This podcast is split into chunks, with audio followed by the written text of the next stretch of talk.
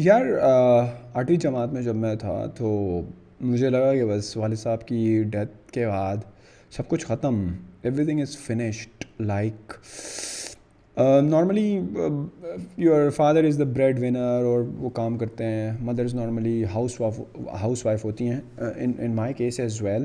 تو میں نے کہا یار، اور میں سب سے بڑا بھی تھا، میں یہ بھی سوچ رہا تھا کہ یار کیا ہوگا. میرے خیال میں it's very important to know کہ who are the real trainers, who are the real teachers, who are providing value to the students, and who are not, who are just here to make money off of student, just rip off the students.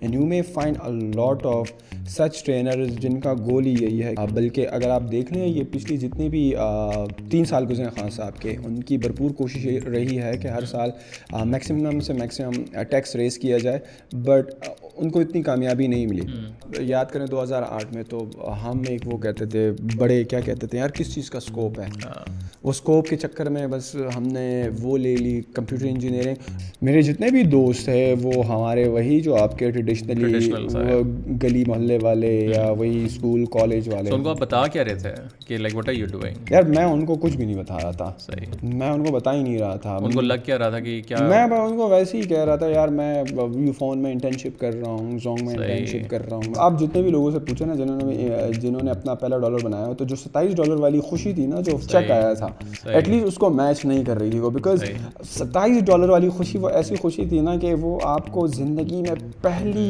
مرتبہ آپ کی earning آپ کے ہاتھوں میں پڑی ہوتی ہے، and you work so hard for just these twenty seven dollars.